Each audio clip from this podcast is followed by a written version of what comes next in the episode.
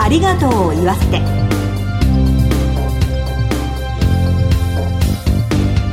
こんにちは。番組パーソナリティの栗林恵美です。今回のコメンテーターは全日本総裁業協同組合連合会理事の加藤久智さんです。どうぞよろしくお願いします。加藤です。よろしくお願いいたします。8月も明日で終わりということでこの夏加藤さんは印象的な出来事は何かありましたか？三重県の熊野市というところで行われる花火大会があるんですけど、はい、そこにですね初めて見に行ったんですが、えー、娘がですね今東京にいるんですけどたまたまお盆に帰ってきてまして家族でその花火を見ながら感動してました。みんな一緒に見られたというのがいいですね。そうですね。そして温泉旅行も加藤さんお好きということで？えそうなんです。昔からよく温泉には行ってます。ああそうなんですね。いいですね、はい、今回のゲストなんですけれども関東一の温泉地ともいえる群馬県のご出身で群馬大使を務めていらっしゃるあの方となります。早速この後ご登場いただきます。どうぞお楽しみに。ハートライフありがとうを言わせて。この番組は安心と信頼のお葬式全総連全日本総裁業協同組合連合会の提供でお送りします。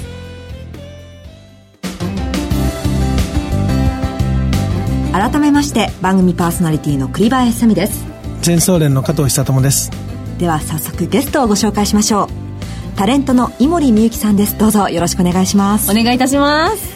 私栗林の事務所の大先輩でもいらっしゃるわけで どうぞよろしくお願いします。あのいつもとちょっと違った緊張感に私包まれているんですけれども。本当ですか？本当によろしくお願いします。お願いします。ではまずはですね井森さんのプロフィールを改めてご紹介させていただきます。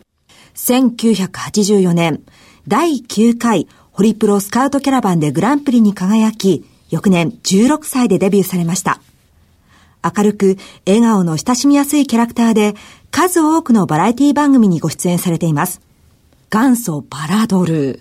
そして、競馬ファンのリスナーには、競馬関連のテレビ番組などでもおなじみじゃないかなというふうに思います。はい、ありがとうございます。今週から2週にわたってご登場いただくんですが、うん、1回目の今日は、郷土愛と球児を応援する気持ちと題して伺ってまいります。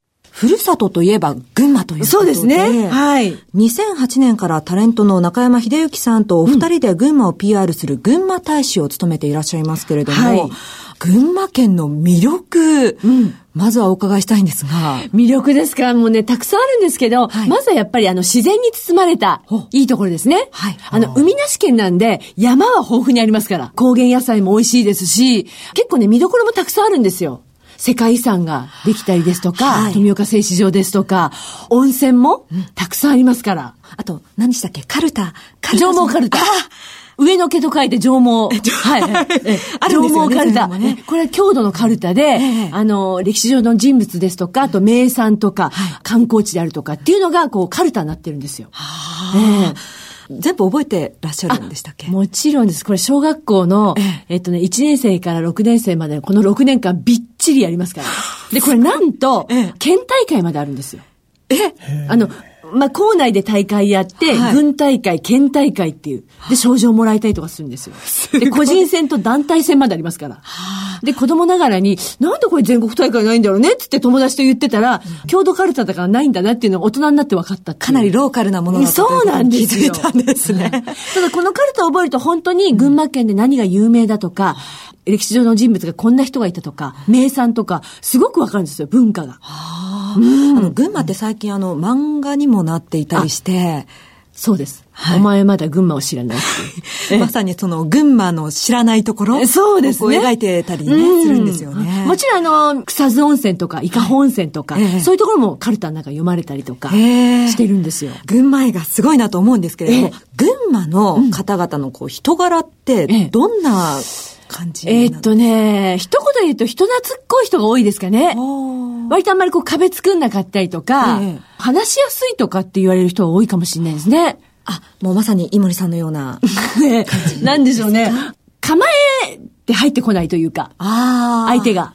あれずいぶん前から私たち知ってたよねみたいな雰囲気。かもしれないですね。なんかね、あの、井森さんとお話ししてると、そんな感じしますよね。そうですよね。今日初めてお会いしたんですけど、ええ、前から知ってるような感じで。そうですか？はい。なんかそう言ってくださる方は結構多いんですよ。それが群馬なんです、ね、割とそうかなって感じがしますね。あとやっぱりカカ殿下とかね、よく言われてますけれども、えー、女の人が強いっていうのは、結構働き者とも言われてたりとかするんですよね。うん。まさに。ええ。まさに、えっと、私ですか？すいません。いいですかそれいただいてあ。ありがとうございます。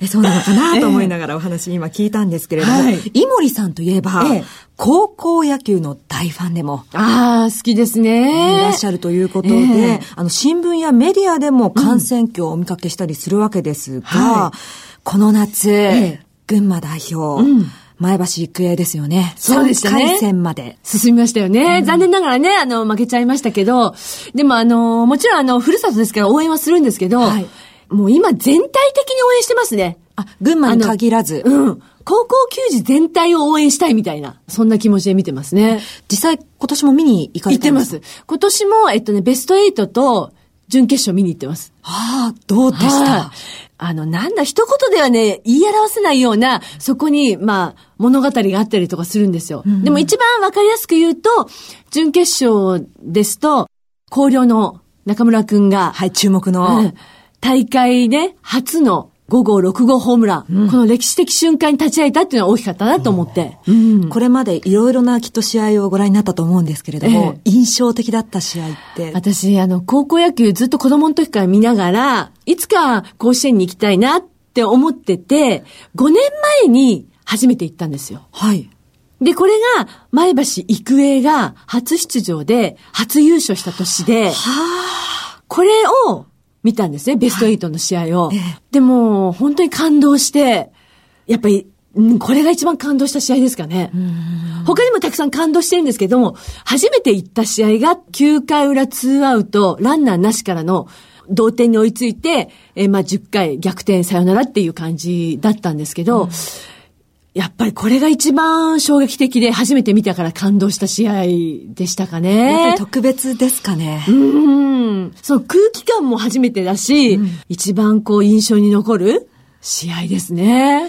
やっぱり現地に行けたっていうのも。うんうん。でね、ねテレビでは伝わらないのもあるんですよ。現地に行かないとわかんないっていう暑さとか、熱気とか、あの、選手だけじゃなくて、いわゆるグラウンドだけにドラマがあるんじゃなくて、アルプススタンドにもあったり、するわけですよ。家族がいたり、はい、あの、サポートメンバーでベンチに入れなかった3年生、最後の夏っていう、ここにもかなりドラマがあったりとかするんですよね。涙もあったりするわけですね。で、怪我で故障で、やっぱりエースだったのに、控え選手になっちゃったとか、っていう選手もたくさんいたりとか、かそういういろんなことがあの会場に行かないとわかんないっていう、ここが一番グッとくる感じですかね。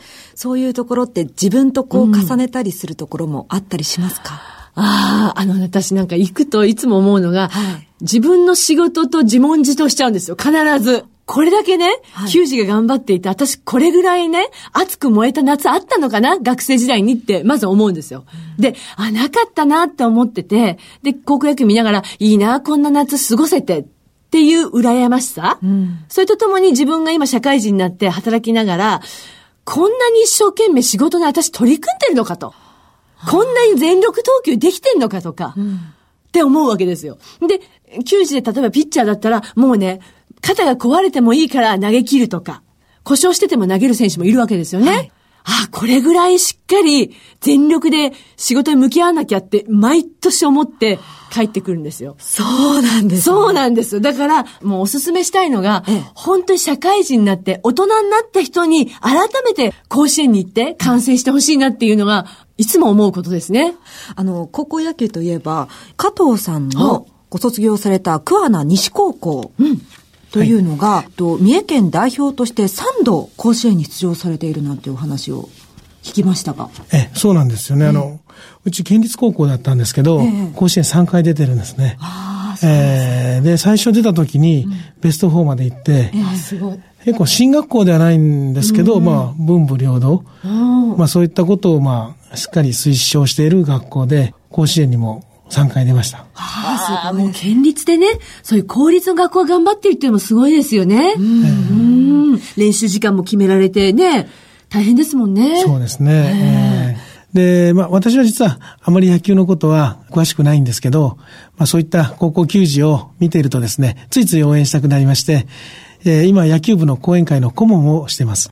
そうなんですね。えー、全体を応援したいみたいな感じですね、今は。そうですね。野球のいいんですよね。いいですよ。えー本当ブラスバンドなんかもまたいいんですよ。アルプスにいる。ええ興味持っていただきたいなと思います。はい。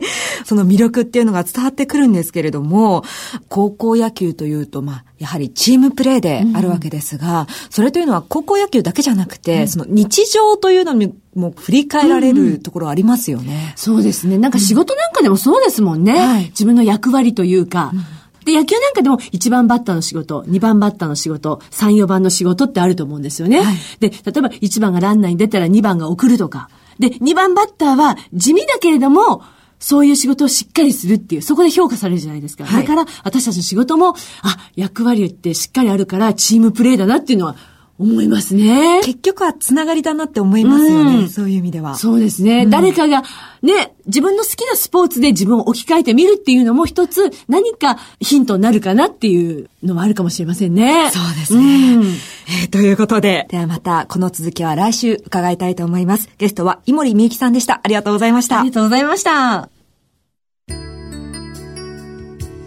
全日本総裁業協同組合連合会全総連は命の尊厳ご遺族の悲しみ一人一人に寄り添ったサービスを何よりも大切に考えご遺族の心を形にする地域密着の葬儀者が集まる全国ネットワークです。全総連加盟店ではお葬式の専門家である葬儀事前相談員総裁ディレクターが皆様からのご相談をお受けしております。お葬式のご依頼は安心と信頼の全総連加盟店まで。詳しくは全総連ホームページをご覧ください。すべては個人ご遺族のために。全総連。全総連。井森美幸さんにお話伺いましたがいかがでしたでしょうか？え本当にあの井森さんって気さくな方で、まあ、群馬の県民性もあるとおっしゃってみえましたけども本当に素晴らしい方でしたね。確かにそうですね。加藤さんはご出身校の講演会の顧問をされているということなんですけれどもあの実際にどうですか？選手たちを応援している立場として。選手たちを応援していると熱い気持ちになってきますよね、講演会の顧問をさせていただいてますけど、はい、私は応援してるんですけども実はなんか逆に球児たちから力をいただいて応援されているような、まあ、そんな気持ちになりますねいつも。えそんなね胸が熱くなるようなえ高校野球について今日はお話を伺ったわけですけれども次回も井森美幸さんに再びご登場いただく予定です。今日のコメンテーターは全日本総裁業協同組合連合会理事の加藤久智さんでした。加藤さんありがとうございました。ありがとうございました。進行は番組パーソナリティの栗林さみでした。ハートライフありがとうを言わせて。この番組は安心と信頼のお葬式全総連全日本総裁業協同組合連合会の提供でお送りしました。